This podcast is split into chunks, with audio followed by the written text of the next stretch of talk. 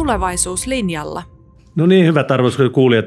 Täällä on Antti Rinne, SDPn puheenjohtaja ja kansanedustaja. Tänään podcastin aiheena on SDPn tulevaisuuslinja. Mun kanssani täällä keskustelee asiasta presidentti Tarja Halonen. Saanko sinua sinutella? Totta kai ihan niin kuin ennenkin ja kaikissa työyhteisöissä. Kiitoksia Tarja, että olet mukana. Sähän olet tämän presidenttitehtävän lisäksi Helsingin yliopiston äh, hallituksen puheenjohtaja tällä hetkellä ja paljon työskennellyt YKssa. Että nämä on sellaisia asioita, jotka tuo lisää mausteet tähän meidän keskusteluun varmasti tänään. Kyllä vaan, ja se, että mä olen minä olen aikoinaan ollut sekä vuosituhattavoitteiden tekemisessä että myöskin tämän kestävän kehityksen tavoitteiden pohjatyön, tämän Rion kokouksen asiantuntijoita. Ja niin on me edelleenkin Kolumbian yliopiston johtajan Geoffrey Sacksin mukana tällaisessa kestäviä ratkaisuja tähän Agenda 2030 kehitykseen, niin se on aina kiva keskustella myös siitä, että miten oma, oma koti, eli, eli Helsinki ja Suomi, että miten me ollaan niin kuin mukana tässä yhteisesti sovitussa ohjelmassa. Todella mielenkiintoista keskustelua odotan. Näissä vaaleissa on ollut tällä hetkellä tai tähän mennessä aika monta asiaa jo keskustelun kohteena, että IPCCn raportti toi tämän ilmastolämpenemisen aika vahvasti agendalle keskusteluun, mutta me ollaan sitä ennen keskusteltu reilusta työelämästä, ollaan keskustellut eriarvoisuuden lisääntymisestä Suomessa, ollaan keskustellut talouspolitiikan linjoista. Ja nämä on ollut tosi tärkeitä niin kuin ihmisten kanssa keskustellessa, että on kiertänyt neljä, viisi viikkoa täysille tuolla kentällä ja tavannut paljon ihmisiä, siis satoja, jopa tuhansia ihmisiä. Ja kyllä se ihmisten tahto keskustella siitä, mitä tapahtuu eriarvoiskehityksessä, mitä työelämässä, no, ne on tosi vahvoja. Miten sä oot nähnyt tämän keskustelun tähän mennessä vaaleihin liittyen? Mä olen nähnyt pitkälti samalla tavalla ja olen ollut erittäin kiitollinen ja innostunut siitä, että lähes kaikki nyt vaaleissa ehdokkaana edustettuna olevat puolueet ovat myöskin huomanneet sen, että YK on Agenda 2030 ja nimenomaan ilmastosopimus ja sen toteuttaminen on meidän kaikkien niin kuin etu tulevaisuutta silmällä pitäen ja myöskin tämä meidän omaa kotiplaneettamme etu. Eli ihmiset ottavat hyvin vakavasti näiden yhteisesti sovittujen tavoitteiden täytäntöönpanon. Sitten voisi sanoa niin, että näkyy myöskin meillä vaaleissa se, että, että pohjoismainen hyvinvointiyhteiskuntahan on tavallaan ensimmäinen askel tämmöiseen yhteistyöhön, joka tapahtuu yhden sukupolven sisällä, mutta myöskin sukupolvien ylitse ja sen, että siellä on sekä kansallinen että kansainvälinen ulottuvuus. Ja sekin, että jokaisen ihmisen on itsensä, paitsi oltava aktiivinen, käytävä äänestämässä ja muuta, niin että omassa elämässä voi myöskin näitä toteuttaa. Suomi on kansainvälisesti ottaen erittäin hyvä jossain tasa-arvokysymyksissä esimerkiksi ja, ja, ja me olemme, olemme myöskin hyvin metsäinen maa, eli me kiinnostetaan tästä. Mutta sitten se, mikä, mikä tuota, näkyy myöskin on se, että, että että ympäristön, tämän ekologian yhdistäminen ää, sosiaaliseen oikeudenmukaisuuteen ja talouskasvuun, niin se on uudenlainen konsepti ja se on toteutettava konsepti. Ja vaikka meillä nyt tuikin työpaikkoja, kiva, hyvä juttu, niin, niin lisää nyt tämän viimeisen neljän vuoden aikana, niin tämä säällinen työ ja sen liittyminen sitten sosiaaliseen oikeudenmukaisuuteen ja tähän ympäristöön, niin se on kyllä varmasti aiheellisesti ihmisten mielessä niin seuraavan neljän vuoden keskeinen tavoite rykelmä. Joo, tämä on ollut mielenkiintoista noiden ihmisten keskuudessa olla, kun se tahto muutokseen on tosi vahva tällä hetkellä, että on sitten Oulussa tai Kuopiossa tai Helsingissä, niin aina tulee esille se, että nyt täytyy tehdä muutos. Ja mä oon ollut niin kuin havaitsevina sen, että se tulevaisuuslinja, jota otettiin SDPn puoluekokouksen 2017 jälkeen, kun päätyttiin tähän YK on kestävän kehityksen agenda 2030 mukaiseen poliittiseen valmisteluun. Meillähän on ollut yli 500 ihmistä mukana tässä ja tämä on uudelleen innostanut nuoria ihmisiä mukaan sosiaalidemokraattiseen ohjelmatyöhön ja sehän on ollut se meidän vahvuus vai mitä olet mieltä? Minun mielestä se on, se on tosi, tosi hyvä juttu ja olin, olen itse ollut aika monessa tilaisuudessa nimenomaan nuorten haluamissa tilaisuuksista, joissa on oltu kiinnostuneita sekä ilmastonmuutoksesta, mitä voidaan tehdä ja missä on nyt jo ihan kiire, mutta myöskin laajemmalti sitten tässä, tässä Agenda 2030 eli kestävän kehityksen tavoitteissa. Ja se, mikä Suomessa minusta on ollut hyvä havaita, niin on se, että ihmiset on halukkaita myöskin omaa elämänsä koskeviin muutoksiin ja uskovat sen, että kysymys ei ole niin kuin niukkuuden jakamisesta, vaan siitä, että me koetetaan pitää sosiaalisesta oikeudenmukaisuudesta kiinni ja että me koetetaan nimenomaan kuroa umpeen niitä epätasa-arvon merkkejä, meitä, mitä meillä on ollut nyt tämän 2000-luvun puolella kasvavassa määrin, ja joka niin kuin on paitsi tämän ihmisoikeuksien näkökulmasta väärin, se on myöskin poikkeama siitä, mitä meillä oli esimerkiksi 90-luvulla ja, ja, ja 2000-luvun alkupuolella niin kestävässä niin kuin pohjoismaisessa hyvinvointiyhteiskunta-ajattelussa. Ja ole mikä ihme, se on pikkusen aikaa kyllä kestänyt ihmisiltä huomata, että meillä on tämmöinen eriarvoistuminen tapahtunut viime vuosien aikana ja – vaikka joku voisi sanoa, kun muistaa mun presidenttikaudet, että taas se Halonen jankuttaa näistä. Mutta nyt Halonen jankuttaa sitä, että nyt näkyy jo tilastoissa tämä epätasa-arvon kasvu hyvin voimakkaasti ja meidän pitää todella puuttua meidän kaikkien niin, niin siihen nyt tulevina vuosina. Siis tässä on jännää se, että kun katsoo tilastoja, niin se peittyy vähän tämä eriarvoisuuden kasvu työelämässä mukana olevia ja työelämän ulkopuolella olevien ihmisten välillä siihen, että meillä on työpaikkoja tullut nyt aika paljon lisää tässä viimeisen vuosien aikana. Me ollaan kovasti kiistelty tuolla eduskunnassa siitä, että kenen ansiota tämä on ollut, että välillä, välillä on todettu, että se on EKPn rahapolitiikan ansiota. Päästiin aika niin kuin viime kädessä mukaan sitten, viime hetkellä mukaan tähän kansainväliseen kasvuun. Ollaan oltu sitä mieltä, että edellinenkin hallitus teki jotain hyvää ja tämänkin hallituksen toimessa on jotain hyvää ollut, että työpaikat on lisääntynyt. Mutta siitä kaikki ollaan tietenkin yhtä mieltä, että hienoa, että on lisääntynyt. Mutta se taustalla se iso juttu on, että eläkeläiset, erityisesti köyhät eläkeläiset, työttömät, lapsiperheet, opiskelijat on kaikki menettänyt tämän viimeisen neljän vuoden aikana merkittävästi toimeentulostaan. Opiskelijat jopa 28 prosenttia suorasta toimeentulosta ja nämä on kovia juttuja meidän, meidän yhteiskunnassa ja sen takia sosiaalidemokraatit on nyt aika vahvasti nostanut esille sen, että meidän täytyy rakentaa, vahvistaa hyvinvointivaltiota, ei purkaa sitä, hakea sellaista mallia, jolla voidaan, voidaan kehittää, viedä eteenpäin niin, että kaikki suomalaiset pysyvät mukana. Ja sen takia mä olen ollut tosi tyytyväinen tästä ohjelmatyöstä, jota on tehty.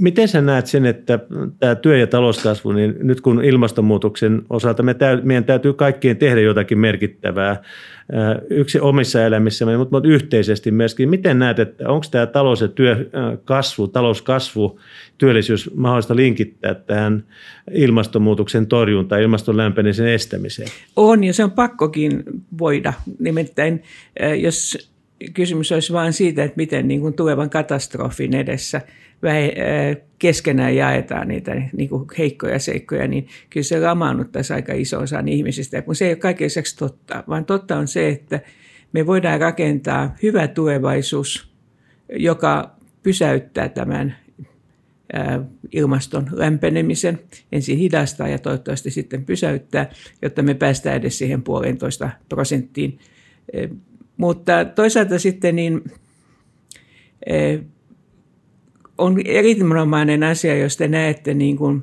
ihmisen elämän eri ikäkaudet ja nämä väestöryhmät kuitenkin yksilöitynä sillä tavalla, että on erilaisia lapsiperheitä, on erilaisia työelämässä olijoita, erilaisia eläkeläisiä. Et me nähdään se, että kunkin tämmöisen niin kuin ison ikäryhmäkvootin sisällä, niin, niin siellä on sit sekä köyhiä että rikkaita menestyjiä ja niitä, joilla menee huonommin.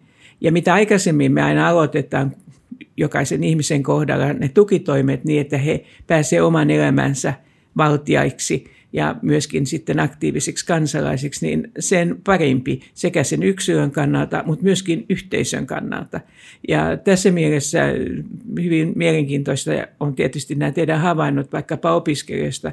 Mainitsit tämän keskustelun alussa, että mä olen, olen tällä hetkellä Helsingin yliopiston hallituksen puheenjohtaja ja sekä me Helsingissä että myöskin sitten muualla ää, yliopistoväen piirissä, niin me olemme kampanjoineet tällaista siksi tiede kampanja, joka tarkoittaa sen, että toisaalta niin kuin muuttuvassa yhteiskunnassa ja nyt yhä nopeammin muuttuvassa yhteiskunnassa on tavattoman tärkeää, että kaikki saavat mahdollisimman hyvän perusopetuksen lapsuudessa ja varhaisnuoruudessa, mutta myöskin niin, että ne on rakennettu sillä tavalla, että sitten aina ajan ja yksilön tarpeiden mukaisesti siihen voidaan tehdä sen lisäosa, jolla sitten taas mennään hyvin eteenpäin. Mä aina sanon, että eläkeläisiä unohtamatta sen vuoksi, että ihminen jää eläkkeelle työelämästä, mutta ei yhteiskunnasta ja omasta elämästään. Eli sen vuoksi niin laaja ajatus siitä, että kaikki on pidettävä yhteiskunnassa mukana, niin se on tosi hyvä. Se antaa meille kivan yhteiskunnallisen ilmapiirin. Mutta että näiden opiskelijoiden kohdalla nimenomaisesti nämä leikkaukset on tuntunut pahasti – ja mä olen erittäin iloinen, että käsittääkseni yhtä puoluetta lukunotta, me ollaan kaikki puolueet saatu mukaan siihen, että pitää lisätä ää, tukea sekä tiedon tutkimukseen että opetukseen. Mutta sitten tulee tietysti erilaisia näkökulmia siitä, että millä tavalla ja myöskin nähdä se, että, että opiskelijat on olleet erilaisessa asemassa ja, ja kohdistaa, niin kuin mainitsit, nämä tuet sitten sellaisille, joille nämä taloudelliset esteet, ei pelkästään yliopistotasolla, vaan jos erityisesti niin toisen asteen koulutuksen kohdalla niin on ollut tällaisia sosiaalisia aukkoja, epäkohtia, että tässä mielessä ne tulee tarpeeseen tällaiset muutokset. Eh, mutta sitten mä sanoisin vielä tästä, että kuka voittaa ja kuka häviää, niin me voitetaan kaikki siitä, että tämä planeetta säilyy ja myöskin Suomi siinä joukossa niin säilyy hyvin elinkelpoisena. Ja tämmöistä, kun puhutaan aina, että onko 5,5 miljoonaa paljon, niin, niin tämmöisistä vielä pienemmistäkin blokeista tämä kansainvälinen maailma muodostuu. Ja meillä on se etu, että me ollaan tehty tätä hyvinvointiyhteiskuntaa. Me ollaan elävä esimerkki siitä, että kiinnittämällä niin kuin talouteen, ympäristöön ja sosiaaliseen oikeudenmukaisuuteen riittävästi huomiota, niin – siitä tulee myöskin kansainvälinen kilpailutekijä sen lisäksi, että sellainen yhteiskunta on rauhallisempi, tässä mielessä mukavampi elää. Eli tuosta kyllä kannattaa todella jatkaa eteenpäin.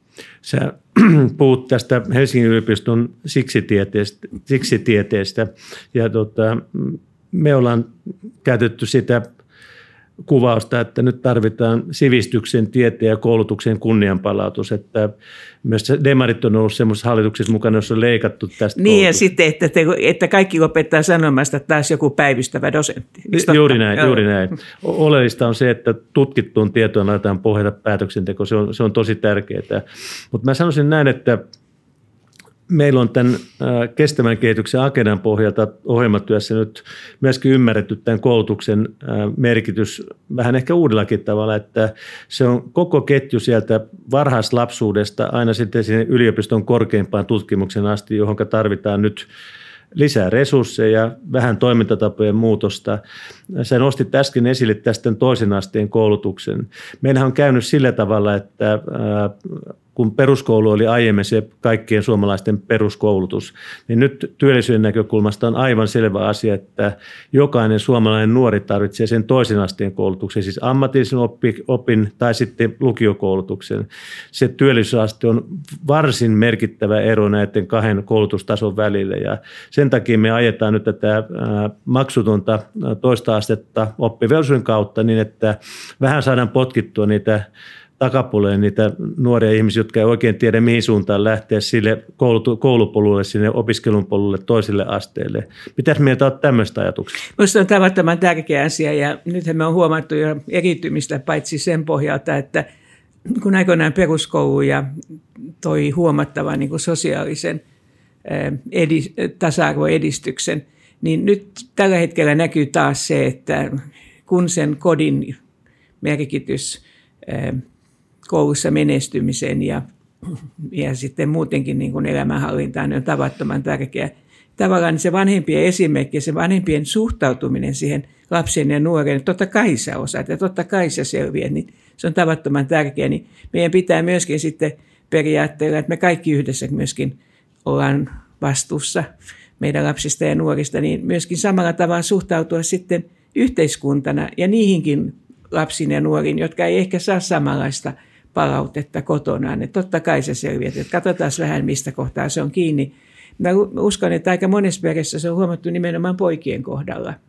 Että me on ajateltu sitä uudelleen, että koulujärjestelmä sinänsä minusta tasa-arvoinen ja tämä tyttöjen parempi menestyminen, niin se näkyy ympäri maailmaa, koska tytöt niin on tajunnut sen äitiensä ja oman kokemuksen ja ehkä isienkin kokemuksen kautta, että koulutus se on, joka vie eteenpäin. Mutta että meillä se ei ole niin kuin sillä tavalla ollut ihan jokaisen mielessä ja me pyritään näkemään nämä tytöt ja pojat yksilöinä, että mikä kunkin kohdalla auttaa. Ja tässä mielessä niin sekä tämä teidän ajama varhaiskasvatuspuoli, jolloin nähdään, että mitkä on mahdolliset ne oppimisen esteet ihan näöstä ja kuosta ja keskittymisestä ja muusta lähtien, että sitten myöskin koko tämän koulupolun ajalla aikana, niin se on tavattoman tärkeä ja hyvä asia.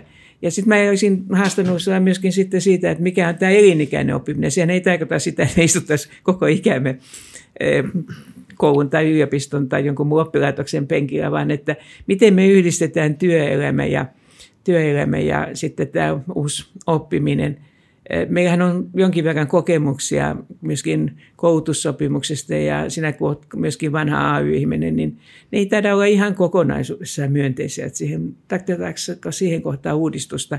Tässä sä olet parempi asiantuntija kuin mitä minä tuota, yliopiston puolella. Silloin kun mä olin vielä ay töissä, niin me ajettiin tätä kolmen päivän koulutusoikeutta läpi ja me saatiin sen läpi, mutta työnantajien vastenmielisyys sitä kohtaa johti sitten siihen, että sitä rahaa ei oikeastaan koskaan käytetty. Ja, siis meillä on tämmöinen osaamistili kokonaisuus, jossa lähtökohta on se, että yhteiskunta, työnantajat ja myöskin se henkilö itse osallistuu siihen että tämmöisen tilin kautta oman itseään kehittämiseen sen koko työuransa aikana. Ja tämä on kyllä tosiasia, todella tärkeä. Mä olin eilen tuolla Oulussa ja tapasin näitä Stora ihmisiä, jotka nyt on riskissä menettää yli 400 ihmistä työpaikkansa siellä, kun paperikone suljetaan.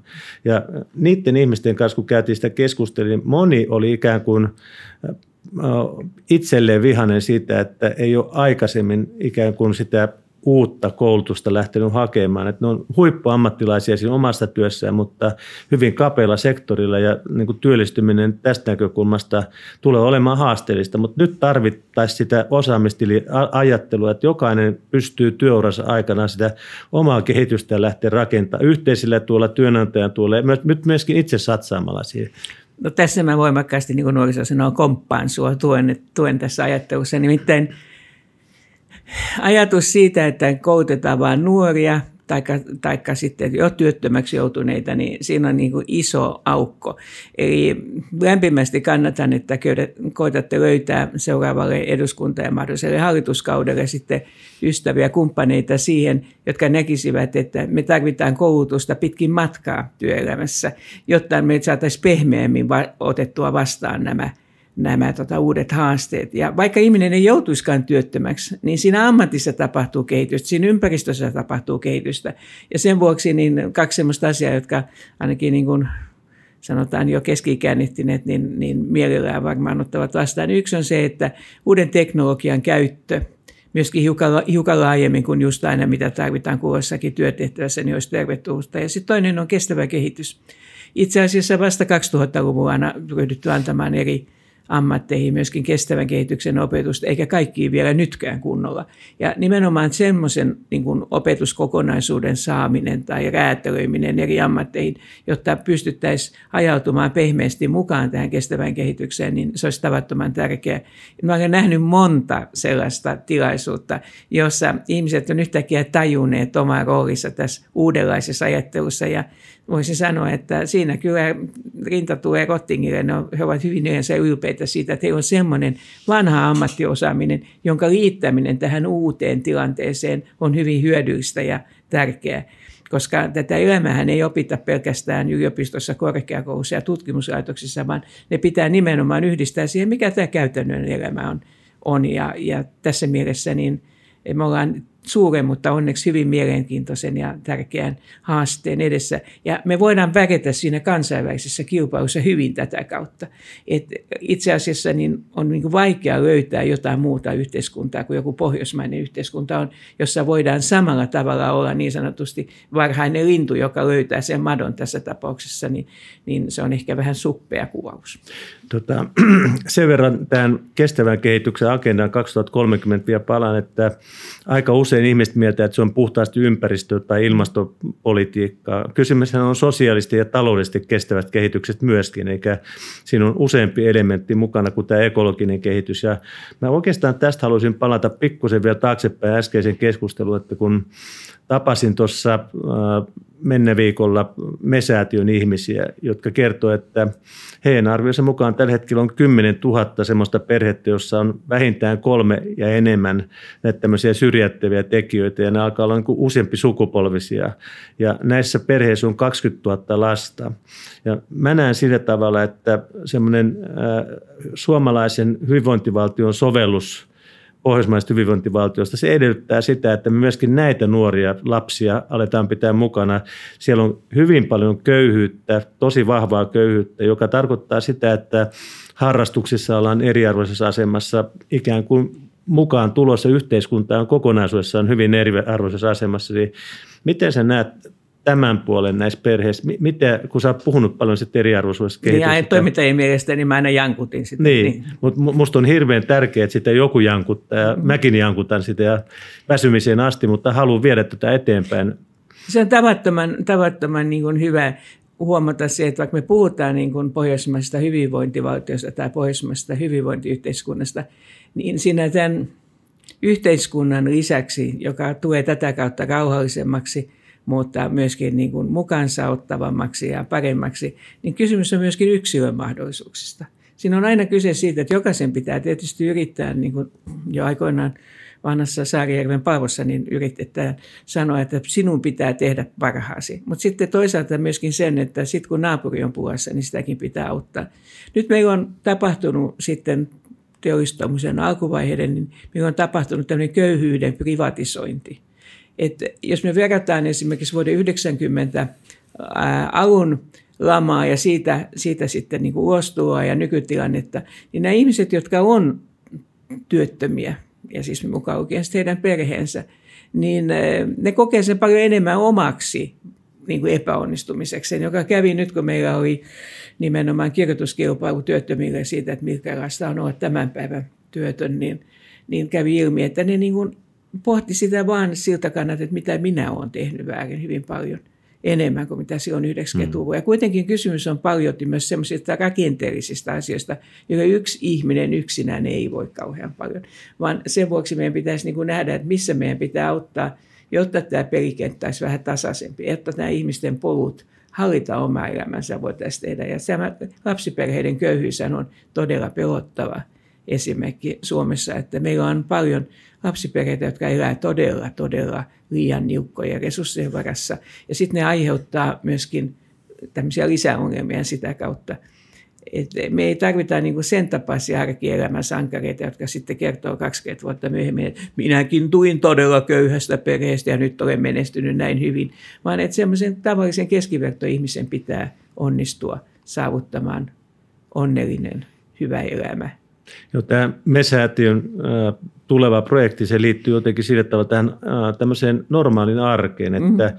tavoitteena on se, että näiden köyhienkin perheiden lapsilla olisi tämmöinen normaali arki. Joo, nimenomaan. Joo. Ja, ja, ja tämä on niin kuin se idis. Mä itse asiassa silloin aikoinaan pitkään politiikassa mukana olena, niin huomasin, että mä oon käyttänyt ensimmäisestä vaalimainoksesta lähtien aina sanaa arki. No sitten siitä tuli ihan yleinen slogani, että tänä päivänä pitäisi keksiä joku muukin, mutta mä sanoisin, että sana arki on nimenomaisesti se laatukriteeri yksityisessä ihmisessä, mutta se on myöskin sitten yhteisössä. Ja sen takia esimerkiksi niin globalisaation ihannointi niin, että Suomi onnistui silloin tulemaan kansainväliseen julkisuuteen, niin se on tavattoman riskaapelia ja vaarallista, koska se on ihan hieno asia tämä globalisaatio siinä mielessä, että päästään niin kuin laadulla kilpailemaan, mutta ei ilman, ilman, ilman ohjaamista tai jopa valvontaa, koska, koska silloin jos tämmöisessä maailmanlaajuisessa kilpailussa, globalisaatiossa tapahtuu vaan pelkällä niin kuin edullisuudella tai rahalla tämä, tämä kilpailu, niin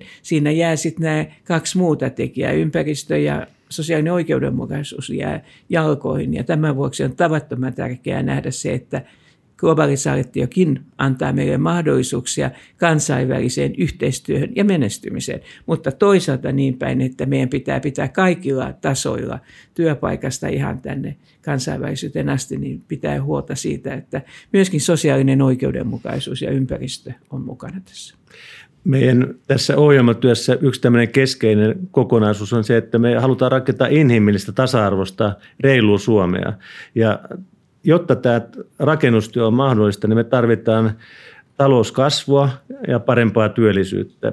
Meillähän on tilanne se, että tämä työikäisen väestön määrä vähenee tässä vielä tuonne 2040-luvulle pitkälle ja se tarkoittaa käytännössä sitä, että jos halutaan sama rahoituspohja kuin mitä tällä hetkellä on työelämässä olevien ihmisten palkkasumman kautta meidän verotuksessa, niin täytyy saada yli 80 prosenttia työikäistä väestöstä olemaan töissä. Me nähdään, että nyt tarvitaan hyvin erilaisia toimenpiteitä sen työelämän rakenteissa. Mutta aivan keskeistä meille on se, että se reilu työelämä on kuitenkin perustuu sopimiselle, sille, että kolmikantaisesti valmistellaan vahvaa, reilua työelämää sille, että yleissitovat työehtosopimukset huolehtii siitä, että ihmisillä on tietyt vähimmäisedot. Miten sä näet tämän oman kokemuksen perusteella, että onko tässä niin kuin itua tässä meidän ajattelussa? Mun mielestä on, ja mä sanoisin just niin päin, että teillä on nyt kokemusta esimerkiksi tämän koulutussopimuksen hyvistä ja huonoista puolista. Ja jälleen, kun olen haistellut niin kuin eri puolueidenkin kantoja, niin mä olisin sitä mieltä, että – vaikka nyt on kovasti madolukuja esitetty tämän kolmikantaisen sopimisen niin kuin päämenoksi, niin mä sanoisin niin päin, että olisikohan tämä nyt sellainen alue, jossa poliittisella puolella kuitenkin nähtäisi mahdollisuuksia yhteistyöhön niin, että kolmikantaisesti valtio- ja työmarkkinajärjestöt voisivat katsoa, missä näitä aukkokohtia on ja ja mennä, mennä sitten tästä eteenpäin. En muuten malta olla lisäämättä tähän kunnon feministinä sellaista ajatusta, että, että kaikesta tästä, mitä nyt me ollaan vielä puhuttu, niin, niin se itse asiassa itse itseisarvoisesti tietysti niin koskee sekä miehiä että naisia, mutta myöskin ne erot, mitä sitten on naisten ja miesten välillä, niin ne kyllä kannattaa ottaa huomioon. Ja nimenomaisesti sitten se puoli, että naiset on ollut aikamoisia selviytyjiä näissä kriiseissä aikaisemmin, että jotain tästä naisten käyttäytymisestä ja tyttöjen kasvatuksesta voitaisiin ehkä saada poikien ja miesten puolelle niin, että hekin pärjäisivät tässä urbaanissa globalisoituneessa yhteiskunnassa paremmin. Mutta sitten toisaalta myöskin nähdä ne epäkohdat, mitä meillä on vielä sukupuolten välissä tasa-arvosta, tai jopa kun puhuit työelämästä, niin – niin miksi mä mielelläni näkisin kolmikantaa on se, että eri sektorit ovat kovin erilaisessa asemassa, mitä tulee sukupuolten tasa-arvoon. Toiset on hyvin miesvaltaisia, toiset naisvaltaisia aloja. Ja nähdä sitten, että mikä voisi olla se valtion vallan niin tasottava elementti siinä, että ihmiset voisivat hakea – sellaiseen työhön, mikä heille itselleen parhaiten sopii ja missä niin kuin työpaikkoja on saatavissa. Kyllähän se viime kädessä on kysymys siitä, että miesten ja naisten palkkaa tasa-arvo toteutuu vain sillä tavalla, että maksetaan oikeudenmukaista palkkaa tehtävän vaatimusten perusteella, eikä se sukupuoli saa vaikuttaa siihen mitenkään. Oikein hyvä, oikein hyvä. Ja lisäksi sen, että, että ihmisen hoitaminen niin voi olla yhtä hyvin palkattua kuin mitä on koneen hoitaminen. Se on, tämä vaan näiden palkkasuhteiden muuttaminen on aika hankala ollut tähän asti, mutta mä uskon, että sosiaalidemokraattinen puolue, varsinkin jos meillä on lisävaltaa, niin näitä asioita pystytään viemään eteenpäin. Tämä on ollut todella mielenkiintoinen keskustelu sinun kanssasi ja tässä olisi monta asiaa vielä, mistä voisi voisi käyttää aikaa keskusteluun tulevaisuuden suhteen, mutta nyt meillä alkaa aika olla sillä tavalla Huomaan. loppumassa, Huomaan. että mä haluan kiittää sinua suuresti tästä mielenkiintoisesta upeasta keskustelusta. Kiitoksia Tarja. Kiitos sinulle oikein paljon, että te olette nämä periaatteet viemässä käytäntöön ja voin tässä julkisesti luota sen, että yksi mielenkiintoinen asia tietysti jatkoa varten on nähdä tämä globalisaatio sillä tavalla, että ilmastonmuutoksen myötä ihmisten – muuttamaasta toiseen tulee joka tapauksessa todennäköisesti lisääntymään. Ja sitten meidän pitäisi nähdä, että millä tavalla kansallisvaltiot, mutta myöskin sitten esimerkiksi kansainvälinen ammattiyhdistysliike yhdessä voisi pehmentää sitä niin, että kestävä kehitys todella olisi ympäristön huomioon ottamista – taloudellisen kasvun turvaamista ja myöskin sosiaalista oikeudenmukaisuutta. Meillä on tulossa noin eurovaalit tässä eduskuntavaalien jälkeen. Mä kutsun sinut tähän podcastiin keskustelemaan Euroopasta ja globalisaatiosta. Okei, otetaan vastaan. Hyvä, Kiitos. kiitoksia. Hei. Hyvä, hei hei. Tulevaisuuslinjalla.